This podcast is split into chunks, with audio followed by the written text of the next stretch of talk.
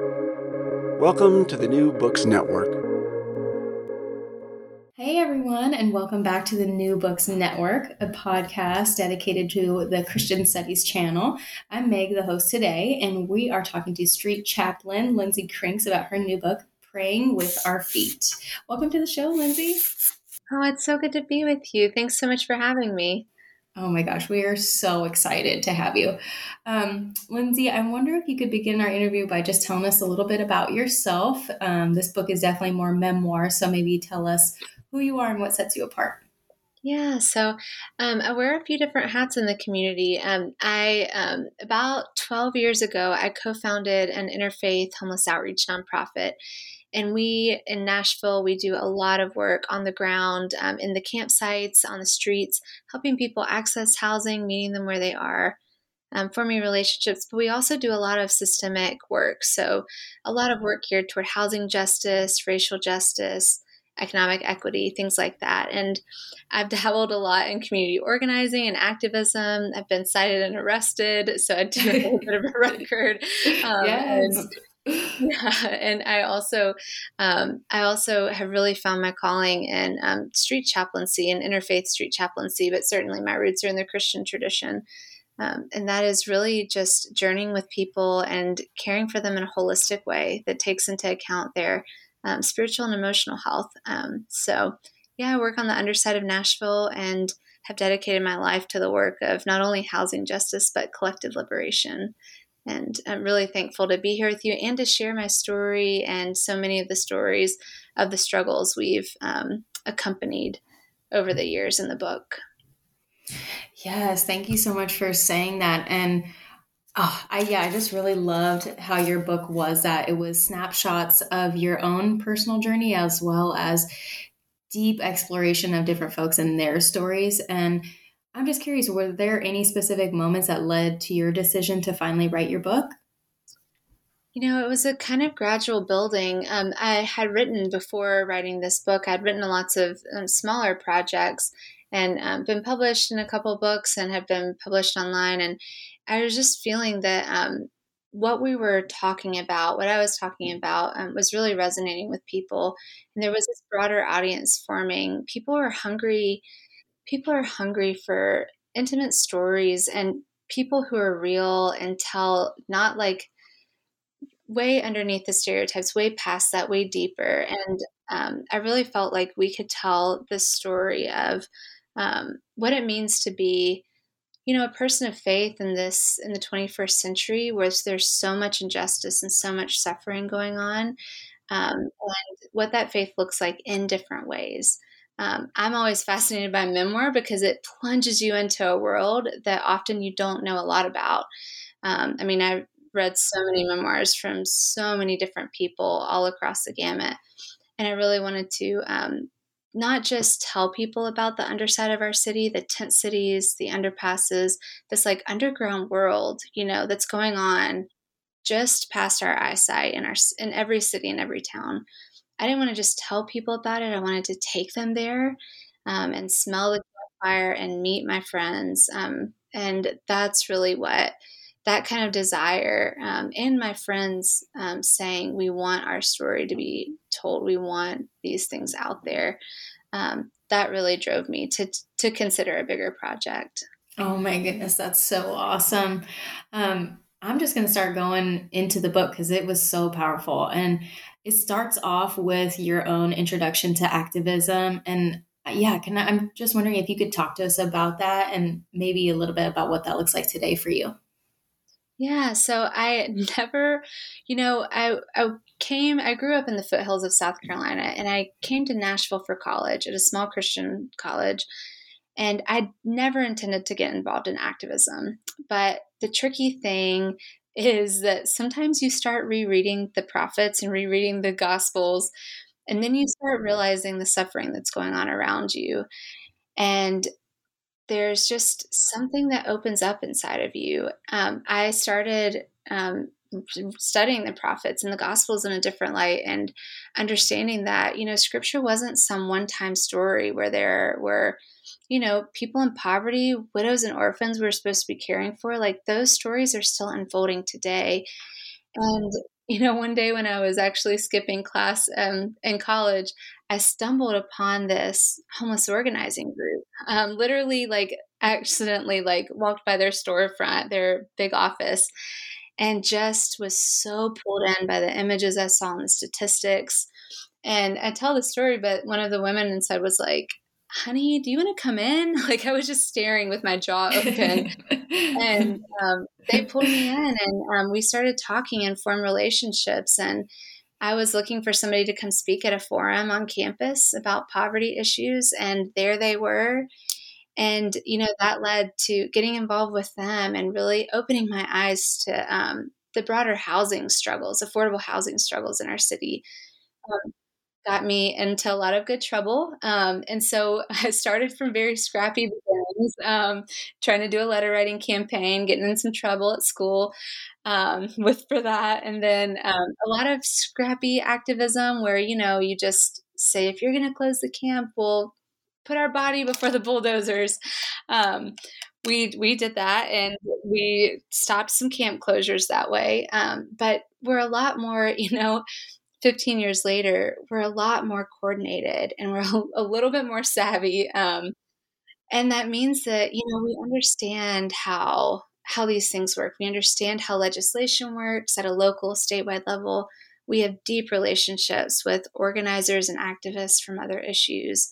And we work together and build power together and um, with our friends on the streets, with our friends that are being marginalized and oppressed. And um, it's a it's a really beautiful thing. It's a it's very relational work, very relational.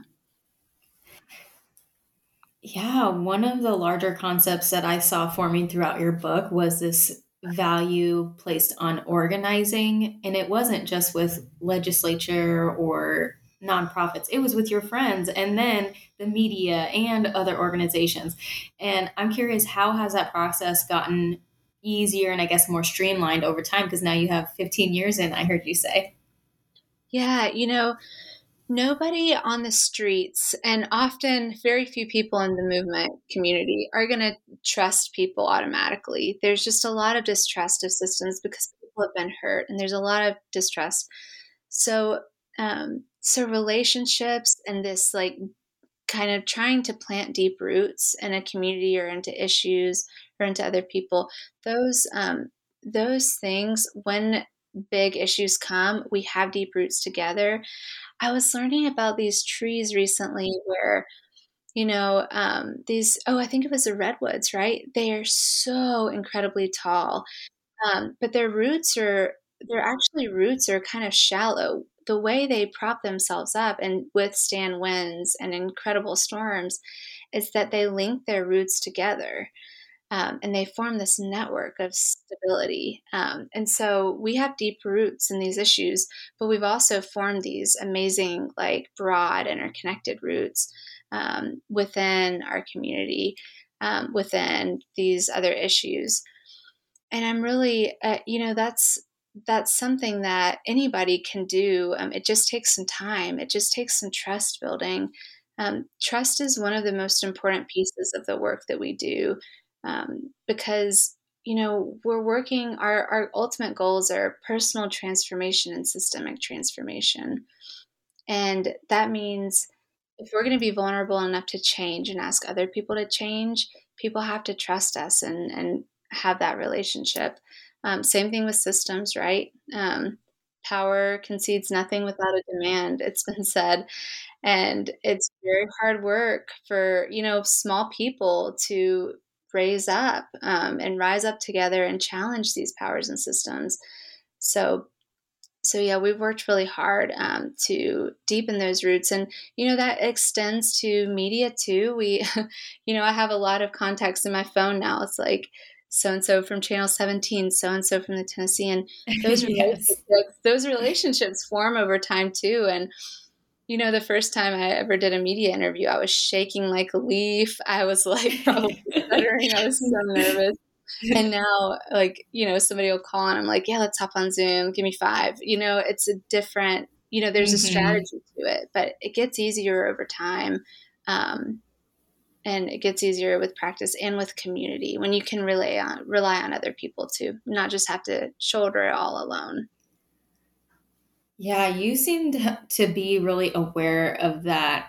You know, in your book, you you had mentioned the shelf life of an outreach worker is about two to three years, and let me tell you, as someone who has been in nonprofit work, working with people experiencing houselessness and addiction and all the things, I felt that so deep in my soul. And um, I'm just curious, what what other care do you do for yourself when you're dealing with such difficult or emotionally taxing work? especially as a new mom. Oh, yes. So the mom life is real. there is so much balance involved. Yes. Yes. Um, you know, um, but, you know, I I sometimes struggle with the um, language of, and you I don't think you use this, but just self care because one of the things I've learned is that, you know, self care is important. It's so important that we do nurture ourselves, but it's also important to be in relationships where you hold a kind of collective care for each other. Um, one of the strengths of our our um, nonprofit right now is that we have such an incredible team, um, and they we teach each other how to care for ourselves. Um, in my own personal life, um, I've really had to work to kind of do the work on myself. Um, I've definitely had a couple major burnouts that, um, you know, burnouts aren't just being tired and, and, you know, for a couple weeks. Burnouts take things away from you. They have mental health impacts, they have physical health impacts, they can have relational impacts. Um, and those are really hard times. Um, one of the things that I had to do personally is to kind of ask myself like why am why do I continue to burn out? Um, so therapy, I'm going to give a shout out to therapy. Um, I have therapy in my garden. Yes, garden a lot. Therapy. Shout out. Yes, and that is really wonderful. But I also have a real therapist, and she's really, really helpful. Um, and that can really help us unpack those deeper things. Like for me, I, I, talk about this in the book. Some of the things that were driving kind of those burnout things were um, was guilt and this kind of need to um, kind of need to prove my worth. I think a lot of us um, feel that in this capitalistic system that we feel like we are worth what we produce, and that is not true. So um, a lot of it for me was having people around me that could help me unpack those things, um, and also spiritual practices. Um, you know, I have um, I, I, remember hearing somebody say that they drink from deep wells, you know, spiritually. And um, one of the practices, a couple of the practices for me that have really been sustaining and grounding are um, certainly the contemplative life. Um, not that I'm really great at meditating every day, to be truthful, I'm not, especially as a new mom. But to have to to be able to seek out spaces where I can really focus on that being instead of doing. Um, trying to create times of Sabbath. Um, my husband and I recently were both like kind of closet monastics, like part like he would be a really good monk and I would make a partly sometimes good nun. but you know, we um, covered for each other to go to a monastery that's close to us recently. Um, uh, it's the Abbey of Gethsemani in Kentucky, where Thomas Merton was a monk.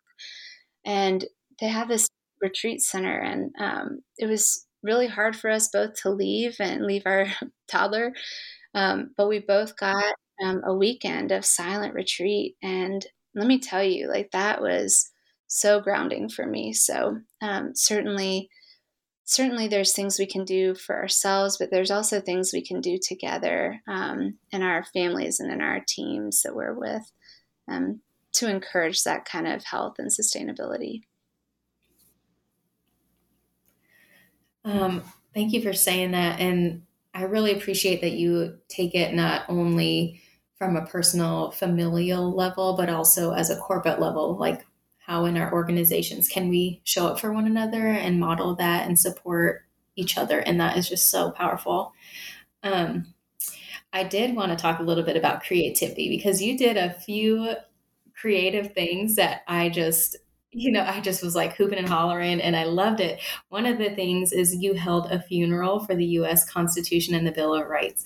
And and another one i just have to give a shout out. Um, you had taped your mouth closed during church. And I'm just curious, can you tell us a little bit of how the role of creativity in your activism has sustained your work on the streets. Oh, totally. You know, this work is so hard and it will just eat you up. And there has to be a place um, for like humor and like disruption and like creative um, outlets. And, you know, um, with the US Constitution and Bill of Rights, um, we held that. This was during the, um, you know, Occupy Wall Street phase. And across the country, cities were closing down the Occupy um, encampments and really trampling on people's constitutional rights. You know, we got arrested here locally um, while we were participating in our First Amendment rights.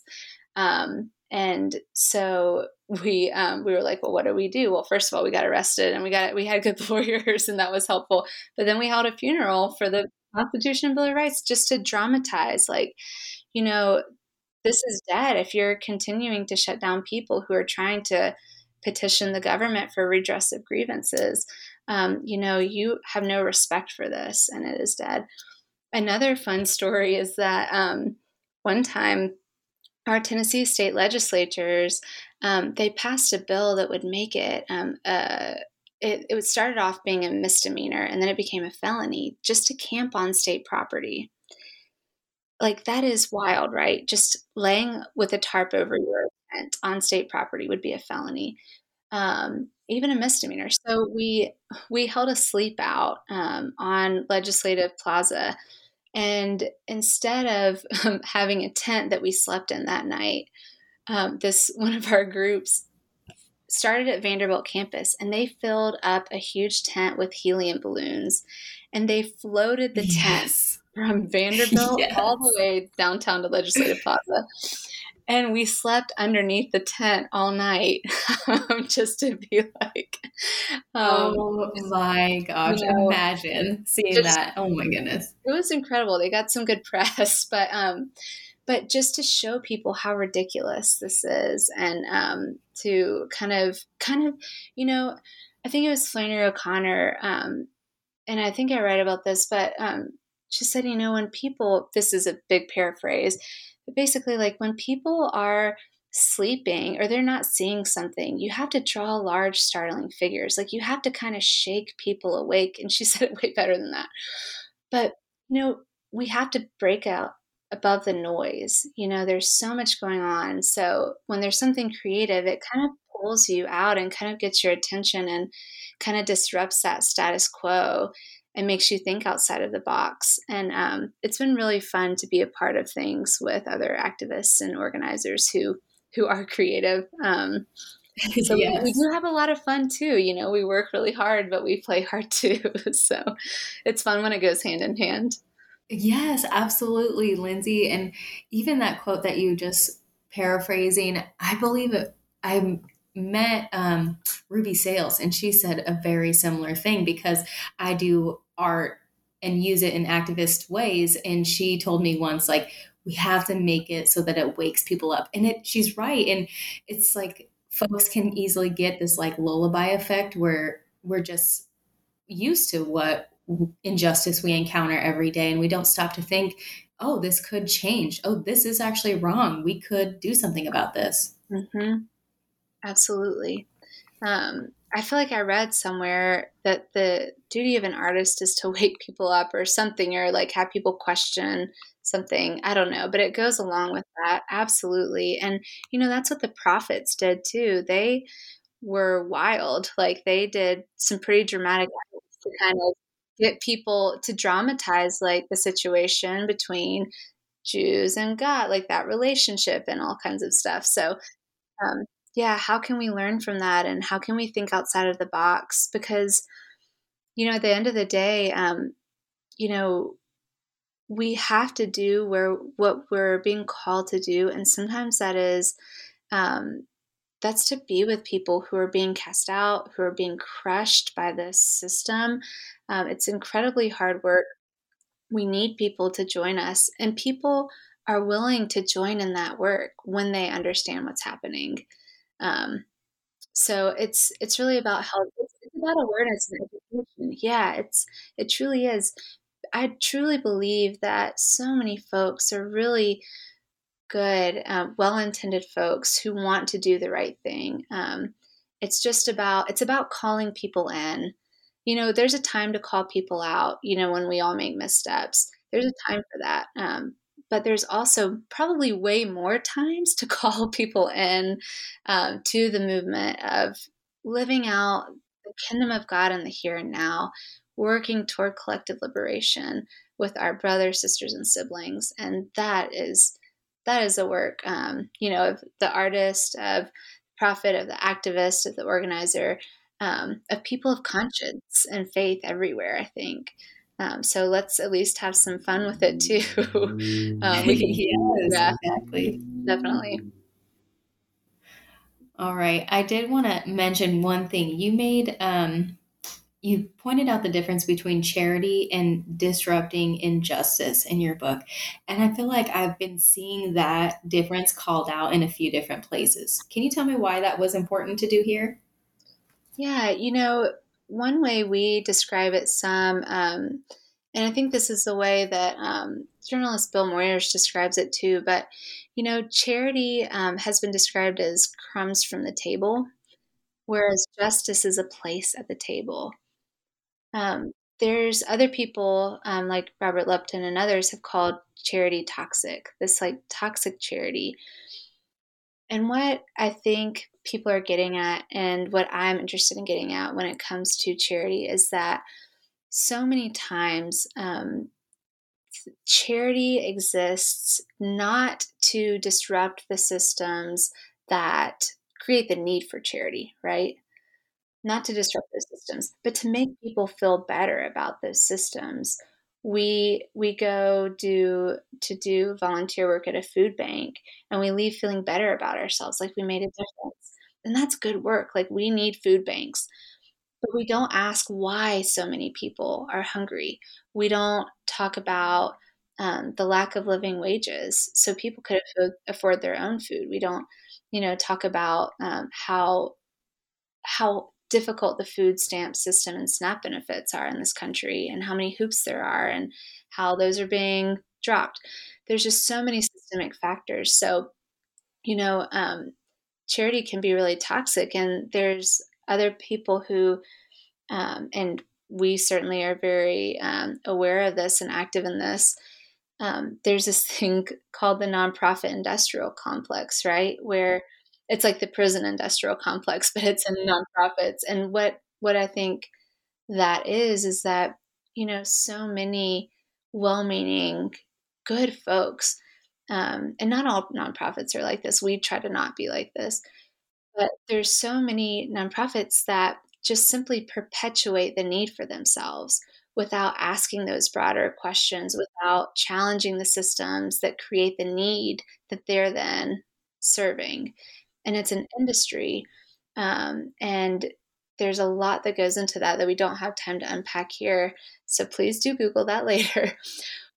With, you know, what we're trying to do at Open Table Nashville, which is the nonprofit I work at, is we're trying to work ourselves out of a job every day. Um, like we're not interested in some shiny nonprofit that's going to get all the awards. Um, we are interested in creating a body of people who is trying to end this and that has directly affected folks um, in some of our leadership positions on our board, on our staff, um, in our education team, um, and really trying to dismantle um, the and, and, abolish poverty as it currently stands in the United States of America. Um, that is a that that means that you know yesterday I was in for five hours. I was in um, the state senate judiciary committee meeting, waiting to testify about a bill that was going to further criminalize homelessness.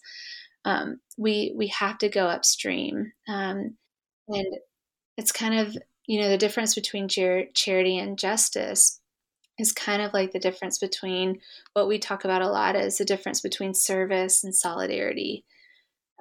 You know, service is good. Like, again, people need that food right now. Um, we do not want hungry children. We need to be doing this work, though, in a, in a justice framework Um, and with solidarity, with service, that is a really great place to start. And it's really important for all of us to serve. Jesus called us to serve. But what solidarity does is it doesn't just say, um, here's some temporary relief. It says, I want to be in this with you and let's do this together because our liberation is bound up together. And I, I truly believe that. So, um, solidarity, you know, is this huge word. And I talk about this in the book too. Um, but it, it always begins with relationships and closer proximity. Um, it's not um, based in that that power dynamic that charity is, where the haves have power over the have-nots solidarity really tries to be mutual and come come in together come in with and take risks together. Um, there's a cost to it. Um, if you haven't been involved or many many of us have right? We've stood up for something and there's a relational cost. We lose a friendship because we stood up for something. Um, those costs are real but the alternative is um, is letting folks suffer alone. And that's certainly not what I think God is calling us to do as people of faith. Um, we have to get our hands dirty um, in the struggles of the world. And and yeah, that that takes going upstream. The prophets call us to justice. Jesus overturns the tables of exploitation. Um, we have to we have to go upstream. Lindsay, that right there is so good. And I just want to read one quote from your book. I'm not going to give away the whole, all the goodies, but there was this one quote you had on solidarity that I just have to read here so that folks hear how powerful it is and go and support your work by buying this book. You say in the book, solidarity involves putting your body, your heart, and even some of your relationships on the line. Solidarity means that you carry a part of the immense injustice in the world alongside others because no one should bear that weight alone. It means you take risks, give up comforts, share resources, struggle alongside others, and sometimes make mistakes. And I just found that to be so powerful, especially as, you know, followers followers of Jesus, when he invites us into it is so relational. It's not disconnected and, you know, the urban and the suburban and the wealthy and the poor. It, it was solidarity. Mm-hmm. Absolutely. Absolutely. I think that's what, I mean, I think that's what, and we say kingdom instead of kingdom of God, um, just to, after some other theologians that have kind of used that term. But I think that's what bringing the kingdom of God and the here and now is all about, right? It's, um, I mean, it's, it's living as if the gospel was really true, as if our deepest convictions were really true, like the poor are blessed, the last are first. Um, that is that like if what if we actually could embody not just preach about but embody good news to the poor? What if our very being was good news to the poor and oppressed? Like what would that mean? What would that look like in our lives? What would be different? Um, and i think that's what we're called to be. Um, so, and that involves, you know, entering into the struggles with people, not just suffering with people, but struggling alongside them for better conditions. Because there are certainly a lot of people profiting off of um, the very unjust system we have right now, and that has to change. Um, that is not that is not good news to the poor. Um, that is not um, liberation for the captive. Um, that is not what Jesus came to inaugurate. Um, so yes, it is messy, um, but it's relational and there is grace and there is learning and there is and, and there is liberation. Like I really do believe that we find our own salvation and liberation um, in the struggle for a better world together. Um, I, I think it's, you know, our salvation is as horizontal as it is vertical. Um, I think Martin Luther King Jr. talked about that. Oh, Lindsay, oh my goodness. I could just keep going on and on, but I want to just um, talk about one last thing real quick. I love that you gave us a discussion guide. You don't just, you know, give us such powerful information and stories and leave us hanging. You really kind of give us something that we can journey along with.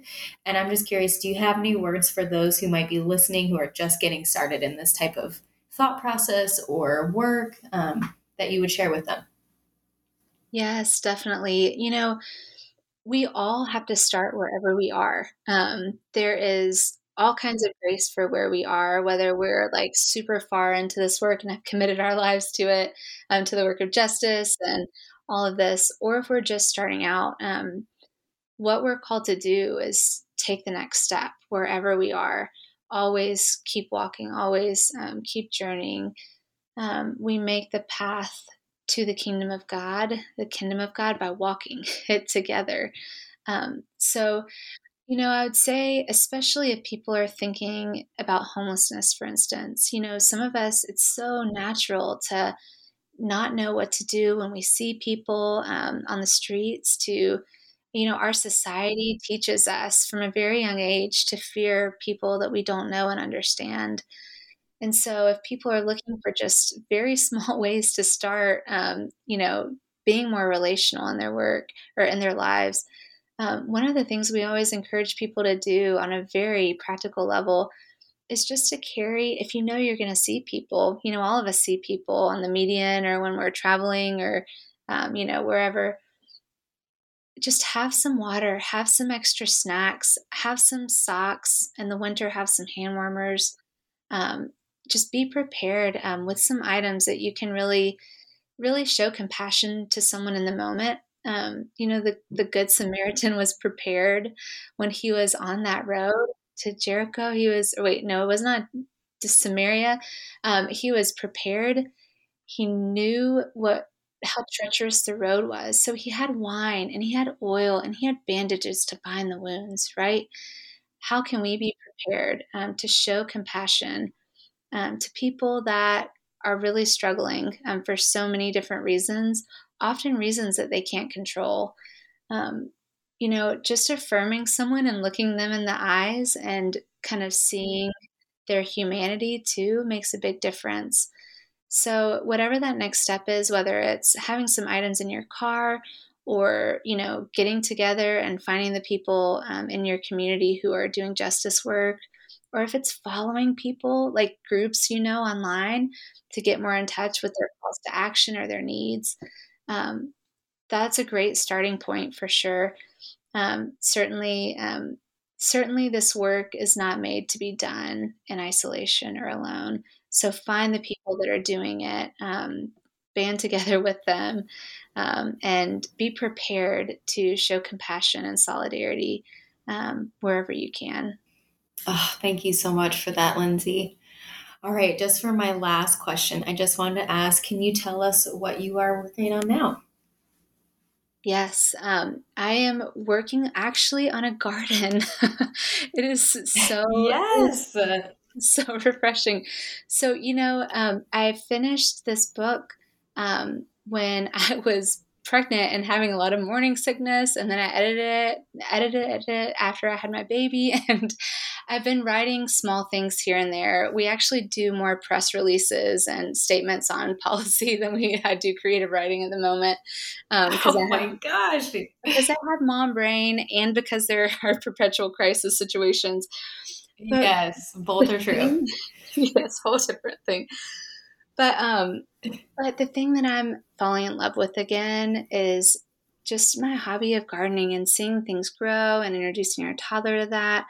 You know, we lost our home in a tornado a couple years ago, and we just moved back last fall, and um, now is the time that we are rebuilding things and replanting the plants we saved.